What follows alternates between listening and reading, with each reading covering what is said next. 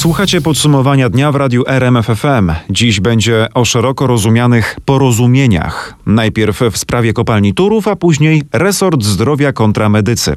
Za nami piątek, piąty dzień listopada. Michał Gardias, witam i zapraszam. Polsko-czeskie rozmowy w Pradze dotyczące działalności kopalni Turów zostały zawieszone. Poinformowała o tym minister klimatu i środowiska Anna Moskwa. Jesteśmy w dobrym dialogu. Potrzebujemy jeszcze czasu do poniedziałku na uzgodnienie szczegółów i wtedy wrócimy do Państwa z ostatecznym komunikatem. Polska delegacja wraca więc z Pragi do kraju. Do podpisania porozumienia miało dojść, ale się nie udało. Dlaczego? Hetman kraju libereckiego mówił o tym, że zapisy porozumienia musi poznać jeszcze tworzący się czeski rząd, a Warszawa i Praga ocenią jeszcze, czy wynegocjowana umowa jest kompromisem dla obu stron. Minister Anna Moskwa nie chciała zdradzić szczegółów. Jeszcze potrzebujemy chwileczki uzgodnień, więc nie będziemy w ten sposób pewnie rozmawiać, bo nam to nie pomoże. Potrzebujemy jeszcze chwilę. Nie ma już więc szans na wycofanie przez Czechy skargi przed rozprawą w sprawie Turowa. Ta w TSUE już we wtorek, a zgodnie z projektowanym porozumieniem za wycofanie skargi przeciwko Polsce mamy zapłacić Czechom 50 milionów euro, które pójdą na ochronę środowiska. Wyjaśniał nasz reporter Maciej Sztykiel. Dodam, że za niewstrzymanie wydobycia w kopalni CUE nałożył na Polskę karę. Na liczniku jest już 23,5 miliona euro. Komisja Europejska podchodzi bardzo ostrożnie do zapowiadanego przełomu w rozmowach polsko-czeskich w sprawie kopalni Turów. Jak już przed chwilą mówiłem, porozumienia nie ma, ale rozmowy powrócą w poniedziałek.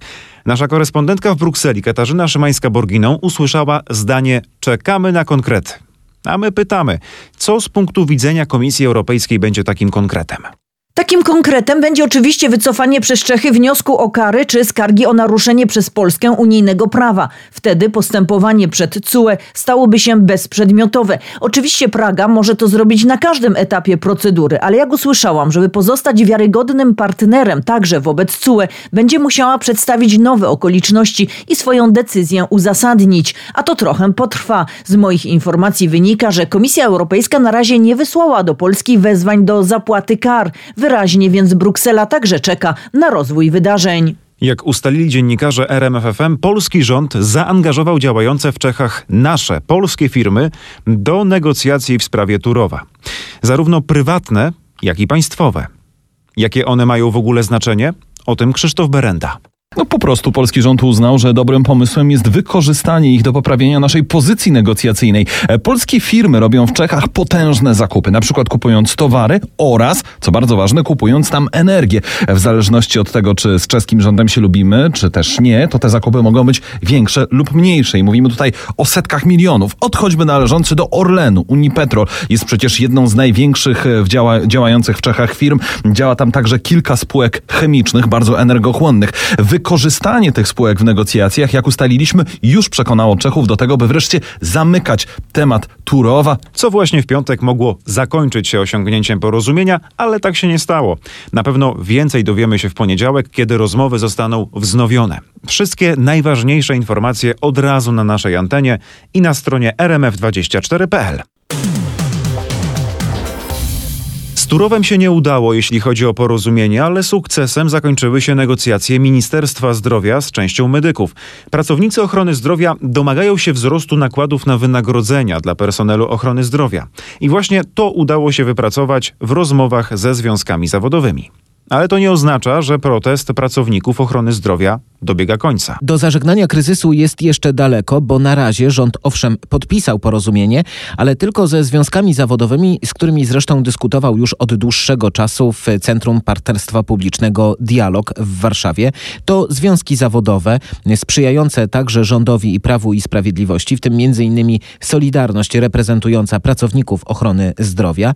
Minister Adam Niedzielski chwalił się, że kompromis został osiągnięty nie tylko z pracownikami zatrudnionymi w szpitalach i przychodniach, ale także z pracodawcami, czyli właścicielami poszczególnych e, placówek medycznych. Rząd tylko w przyszłym roku chce wydać na wynagrodzenia dla personelu medycznego 6,5 miliarda złotych. Od lipca lekarz e, będzie zarabiał o 1800 zł więcej. To minimalne wynagrodzenie. Jeżeli chodzi o pielęgniarki, będą miały podwyżkę rzędu 1500 zł. Fizjoterapeuci, diagności, psycholodzy. E, tutaj wzrost wynagrodzenia wyniesie 1000 1400 zł. Mówił minister Adam Niedzielski. Problem w tym, że tego porozumienia nie podpisali przede wszystkim medycy protestujący w ramach Białego Miasteczka, czyli ci najbardziej zainteresowani. Wprost piszą oni w mediach społecznościowych, że nie mamy do czynienia z żadnym kompromisem, a tak na dobrą sprawę, tu cytuję, nieporozumieniem, bo rząd dogadał się z tymi, z którymi dogadać się było najłatwiej, czyli ze sprzyjającymi mu związkami zawodowymi.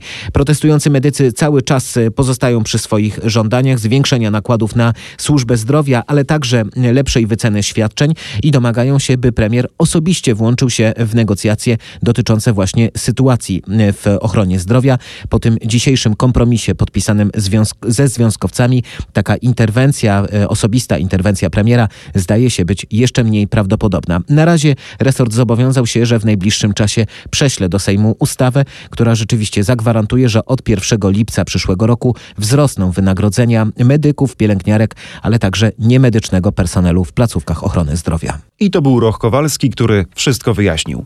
Nasz reporter zajął się też innym tematem, mianowicie dotyczącym prawników, którzy chcą zaskarżyć ministra sprawiedliwości Zbigniewa Ziobrę i prokuratora Bogdana Świączkowskiego do Międzynarodowego Trybunału Karnego w Hadze. Sąd do tej pory rozstrzygał sprawy z zakresu ludobójstwa i zbrodni wojennych. Posłuchajcie rozmowy Marcina Jędrycha właśnie z Rochem Kowalskim. Zastanawiamy się tak, dlaczego akurat prawnicy tam do tego Trybunału Karnego w Hadze składają ten wniosek. Nie tylko wy się zastanawiacie, zastanawiamy się my wszyscy, bo oczywiście jest pytanie o adekwatność środków stosowanych, nawet jeśli ci, ta grupa prawników z rządem się nie zgadza.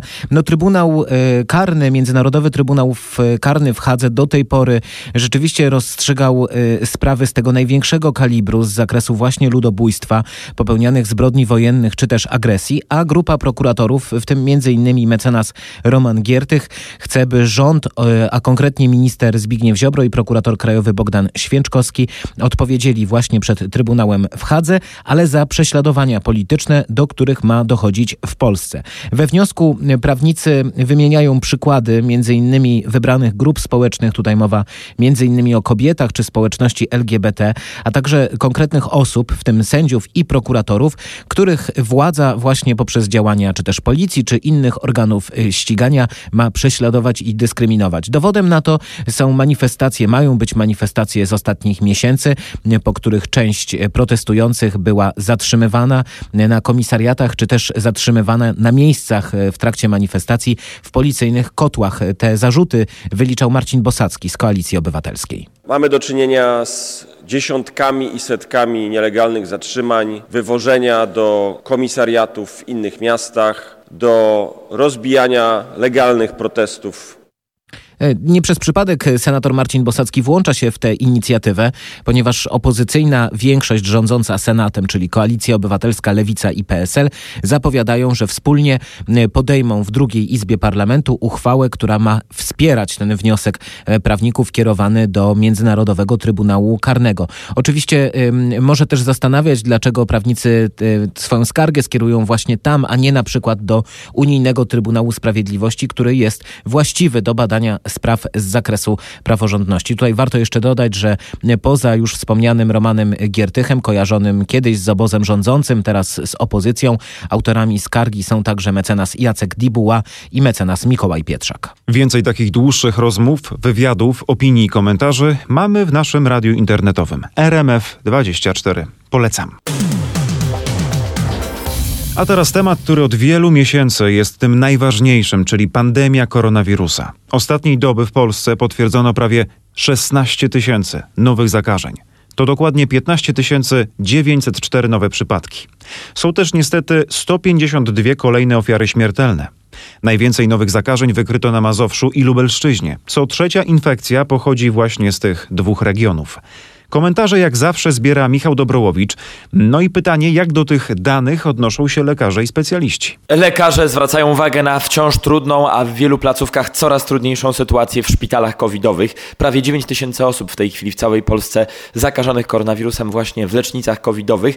Przyjrzyjmy się sytuacji w konkretnym ośrodku. Pod lupę chciałbym, żebyśmy wzięli Instytut Gruźlicy i Chorób Płuc w Warszawie. Rozmawiałem z profesor Joanną Chorostowską-Wynimko właśnie z tego instytutu i zapytałem, co się dokładnie dzieje, gdy przyjeżdża pacjent, który okazuje się, że ma dodatni wynik testu na COVID-19 i zapada decyzja, że musi być przewieziony do innych lecznic, do placówek typowo covidowych. Jak to wygląda? Są wyznaczone szpitale w Warszawie, w których otwarto oddziały covidowe, e, ale myślę, że wszyscy zdajemy sobie sprawę, że przy takiej liczbie nowych przypadków e, codziennie, e, no te oddziały już się zapełniają bądź zapełniły, w związku z czym potrzeba otwierania nowych oddziałów z pewnością będzie.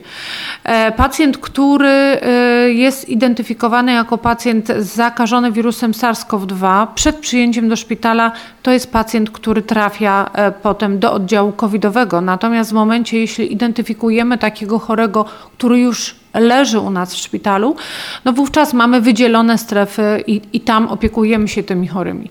Niezależnie od tego, e, proszę Państwa, najlepszą metodą leczenia jest zapobieganie, więc proszę się szczepić. Z informacji, sygnałów, które do Pani Profesor docierają, jak wygląda sytuacja w tych szpitalach, które zajmują się osobami z koronawirusem na oddziałach covidowych?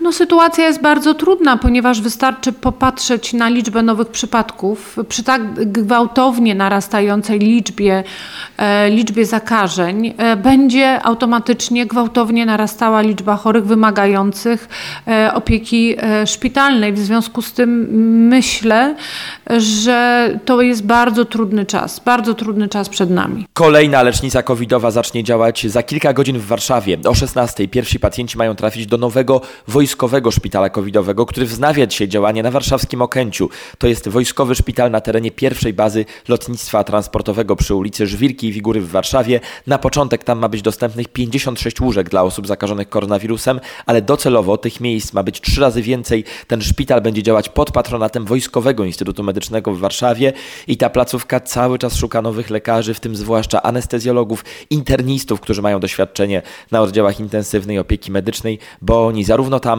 jak i w wielu innych szpitalach są teraz bardzo potrzebni. To był nasz dziennikarz e, Michał Dobrołowicz. Trzeba przywrócić kwarantannę dla osób zaszczepionych, które miały bliski i długotrwały kontakt z osobą chorą na COVID-19, albo wprowadzić obowiązkowe testy dla takich osób.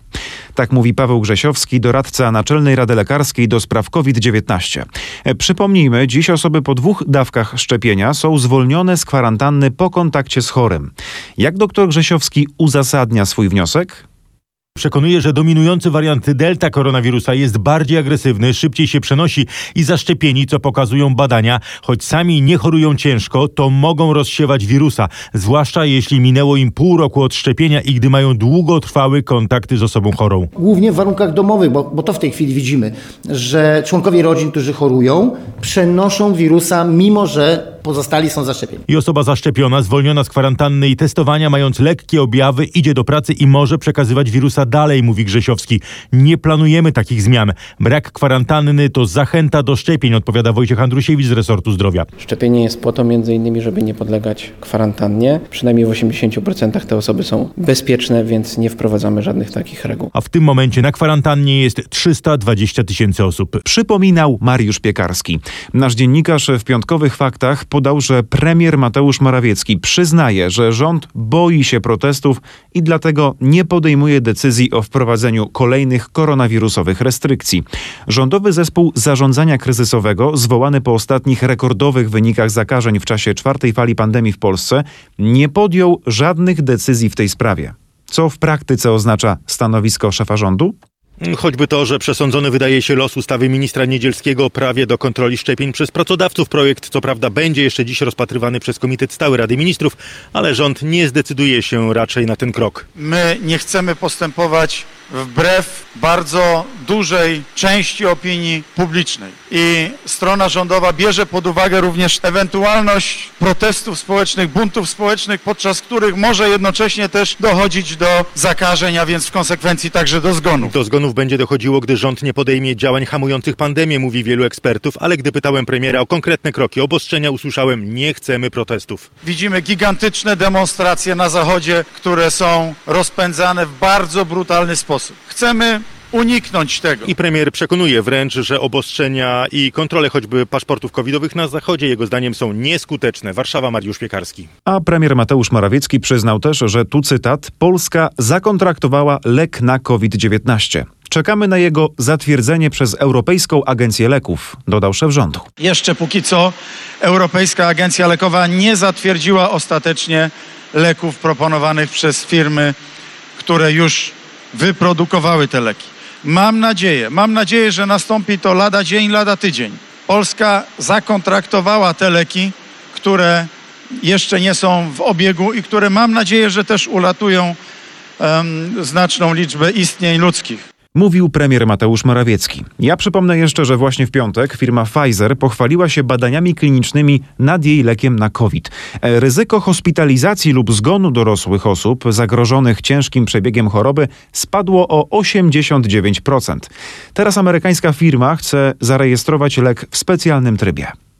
Jeśli słuchaliście naszych faktów albo wczorajszego podsumowania dnia, mm, to na pewno wiecie o procederze, jaki odbywał się w Kaliszu. Trzy pielęgniarki miały wystawiać lewe certyfikaty przeciwko COVID-19. Teraz usłyszały zarzuty poświadczenia nieprawdy, fałszowania dokumentów i oszustwa na szkodę Skarbu Państwa. Mateusz Chłystun mówi, co wiadomo o zatrzymanych. Wszystkie trzy kobiety to mieszkanki Kalisza. Najmłodsza z nich ma 38 lat, najstarsza 58. Pielęgniarki pracowały w jednym z kaliskich punktów szczepień, który miał umowę z NFZ. Za wystawienie fałszywego certyfikatu o szczepieniu miały żądać od 500 do 700 zł. Ten nielegalny proceder miał trwać od maja, a według ustaleń śledczych skorzystało z niego około 100 osób. Pobierały od tych osób środki pieniężne w różnych kwotach, a dawki szczepionek niszczyły. Wyjaśniał rzecznik prokuratury okręgowej w Ostrowie Wielkopolskim prokurator Maciej Meller. Śledczy wystąpili do sądu o tymczasowy areszt dla zatrzymanych pielęgniarek. Grozi im do 8 lat więzienia.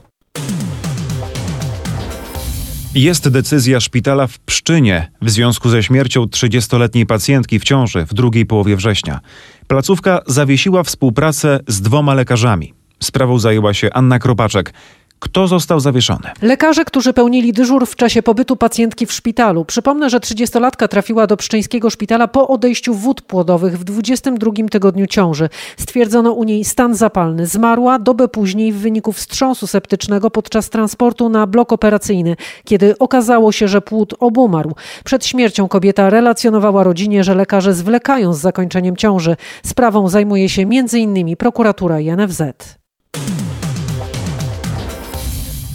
Teraz przechodzimy do tematu wyższych cen i większych wydatków. Inflacja w Polsce szaleje, co miesiąc przekracza oczekiwania ekonomistów. Najnowszy odczyt GUS-u to 6,8% za październik, rok do roku. Gościem Marka Teichmana w popołudniowej rozmowie w RMFFM była główna ekonomistka Europejskiego Banku Odbudowy i Rozwoju, profesor Beata Jaworcik. Padło pytanie, czy na wiosnę ceny towarów i usług mogą wrócić do normy. Gdyby to było wszystko związane wyłącznie y, z, z wąskimi gardłami w łańcuchach dostaw, tak, ale tutaj w Polsce nakłada nam się jeszcze bardzo rozgrzany rynek pracy, czyli bezrobocie na poziomie 3,4% i zarobki, które w drugim kwartale tego roku poszły w górę o, o ponad 9%. I przy tak rozgrzanym rynku pracy bardzo łatwo o to, by wpaść właśnie w tę spiralę inflacyjną. A co to znaczy Czyli... spirala inflacyjna i dla, jak ona będzie negatywnie wpływała na gospodarkę? Bo wie pani, no, spirala podwyżek pensji to, to nie brzmi dla naszych słuchaczy jakoś tak zatrważająco. Y, zależy dla których słuchaczy. Problemem inflacji jest również to, że uderza bardziej w uboższych. Prawda? Czyli Jak to? Jeżeli... Mogą żądać podwyżek jeżeli... pensji. I bardzo często dzieje się tak, że podstawowe produkty drożeją szybciej niż produkty luksusowe. A podstawowe produkty stanowią większą część koszyka zakupów w uboższych gospodarstwach domowych, czyli ta inflacja bardziej uderza w biedniejszych. To każdy człowiek ma swoją własną inflację, można powiedzieć? W pewnym sensie tak. Inflacja y, bardzo często wiąże się ze wzrostem nierówności. Mówi się o nierówności inflacji. Y, czyli inflacja Również... biedniejszych może być wyższa od inflacji bogatszych? Tak, dlatego że biedniejsi kupują inne rzeczy niż bogatsi. Y, I artykuły, które drożeją szybciej, stanowią większą część zakupów, które dokonują. No ale Jeżeli- pensje mają rosnąć, ale ja rozumiem, że problemem jest też to, że biedniejsi to są bardzo często ludzie, którzy mają nie pensje, a emerytury i zasiłki, a te jak zazwyczaj za inflacją nie nadążają. Dokładnie, dokładnie tak. Czyli nie ma, jeżeli nie ma pełnej indeksacji, albo ta indeksacja działa z opóźnieniem, uderza to w ludzi na zasiłkach. Ale tu może dam przykład y, cen energii. Y, w, w Niemczech zapłacenie świadczeń podstawowych to mniej więcej około 7% wy- budżetu domowego w przeciętnej rodzinie. W Polsce to 15%, a u najuboższych to około 28%. 28% budżetu najbiedniejszych polskich rodzin to są te podstawowe rachunki e, za utrzymanie domu i elektryczność? Tak. I tutaj mówimy o najbiedniejszych 10%, jeżeli chodzi o dochody. Cała rozmowa Marek Teichman, Beata Jaworczyk czeka na rmf24.pl i na rmfon.pl. A w temacie drożyzny przypomnę, że kilkuset mieszkańców Tarnowa Podgórnego pod Poznaniem protestowało w piątek przed siedzibą miejscowego dostawcy gazu. W tej i w kilkudziesięciu innych gminach w kraju gaz od małych dostawców podrożał nawet ponad dwuipółkrotnie. Głównym postulatem było dopuszczenie przez lokalnego monopolistę innych dostawców gazu do należącej do niego sieci. Precz z monopolem, naprawdę, bo to jest kradzież w biały dzień. Rachunek za październik już pani dostała, tak? Rzędu tysiąca złotych. To jest bardzo dużo. Co ma powiedzieć rencista, który dostaje 1100, tak jak moja teściowa? Ma zapłacić rachunek za gaz, kupić jedzenie czy wykupić leki? Ma 85 lat. Czyli rachunek już jest, o ile on jest wyższy. No prawie jeszcze raz tyle. 380 zł w zeszłym roku, 620 teraz. Usłyszał nasz reporter Mateusz Chłystun. Słuchacie podsumowania dnia 5 listopada 2021 roku. Teraz obiecuję, będzie coś przyjemniejszego i nie będzie wysokiej inflacji, drożyzny i tego typu smutnych tematów. Czas na sport. I tutaj mamy się z czego cieszyć. Hubert Hurkacz awansował do półfinału mm, turnieju tenisowego w Paryżu i zapewnił sobie awans do kończących sezon zawodów ATP Finals. Polak pokonał w trzech setach Australijczyka Jamesa Duckwortha. Spotkanie obserwował Paweł Pawłowski z redakcji sportowej RMFFM i jak zauważa, emocjonująca była zwłaszcza końcówka tego spotkania. A to dlatego, że Duckworth zrobił się niezwykle spięty i popełniał proste błędy. Hurkacz zaczął wtedy atakować, podchodził agresywnie do siatki i był już blisko zwycięstwa. Miał nawet dwie piłki meczowe, które przegrał i doprowadził do równowagi w ostatnim gemie. Na szczęście wygrał kolejną akcję i miał do rozegrania jeszcze trzecią piłkę meczową. No i to była już tenisowa ekwilibrystyka. Przeciwnik odpowiedział Hurkaczowi skrótem, tuż za siatkę. Polak ledwo dobiegł do tej piłki, no i końcówką rakiety zdążył nie tylko uratować się przed stratą punktu, ale też przelobować Duckwortha i tym samym zapewnić sobie wygraną. No i właśnie takich pozytywnych informacji potrzebujemy. Wielkie brawa, Hubertowi oczywiście gratulujemy. Na zakończenie tego podsumowania dnia kulturalne zapowiedzi na weekend. No właśnie, weekend. Mam nadzieję, że macie wtedy czas wolny. Malwina Zaborowska ma na przykład taką propozycję z Centrum Polski. Bardzo gorąco polecam wybrać się do Łodzi na wspaniałą wystawę zatytułowaną Wehikuł Czasu. E, W rotundzie manufaktury można oglądać fotografie, które do złudzenia przypominają największe dzieła malarskie od średniowiecza do młodej Polski. E, Do zdjęć pozowali ucharakteryzowani seniorzy. Praca z fotografem, stylistą czy makijażystą to było zupełnie nowe doświadczenie dla osób e, 60+. Plus. Okazało się, że nagle pozowanie do takiego zdjęcia nie jest taką, takim prostym wyzwaniem, bo trwa, bo trzeba się nie ruszać, bo trzeba ileś razy powtórzyć zdjęcie. Wydawałoby się proste, a jednak nie jest takie oczywiste. Ale widzimy, że daje im to również bardzo dużo radości przez wzajemny kontakt, przez zainteresowanie samą osobą i jednocześnie to, że potem ten efekt jest niesamowicie ciekawy, inni mogą zobaczyć i myślę, że to też jest wielka satysfakcja. Mówi ksiądz Andrzej Partyka, dyrektor Caritas Archidiecezji Łódzkiej, organizacji, która organizuje program Aktywni Plus dla osób powyżej 60 roku życia. Wystawa została zorganizowana na finał tego programu. No i dla tych, którzy nie mogą wybrać się w e, weekend, by zobaczyć ekspozycję, mam dobrą informację. Fotografię można oglądać na pierwszym piętrze w Rotundzie Manufaktury jeszcze do połowy listopada. I to było łódzkie, ale jeszcze pozostając w temacie fotografowania, bo być może lubicie robić zdjęcia, mamy też coś dla osób ze Świętokrzyskiego. Można tam znaleźć fantastyczne plenery. Ja jestem ostatnio zakochany w powiecie kazimierskim. Tam są ogromne przestrzenie, ale też zdarzają się miejsca, gdzie ta jesień dominuje i fajne ujęcie można zrobić ze wzniesienia, które nazywa się Gubałówka nad Rogowem, e, Rogowem Świętokrzyskim. Z tego Rogowa pochodzi drewniany kościół, który jest w tokarni i z Gubałówki pięknie można zobaczyć panoramę Tatr. Mówi Dominik Kowalski, przewodnik e, świętokrzyski. To była Malwina Zaborowska, która zachęcała do aktywnego, artystycznego spędzania weekendu, no i poznania gubałówki w Świętokrzyskiem. Ja na przykład nie wiedziałem, że taka istnieje. Ja zachęcam do słuchania RMFFM, RMF24. Każdego dnia mamy dla Was mnóstwo sprawdzonych informacji. Najszybciej, no my nie zwlekamy. A kolejne podsumowanie dnia już w poniedziałek. Michał Gardia życzę dobrej nocy, udanego weekendu i do usłyszenia.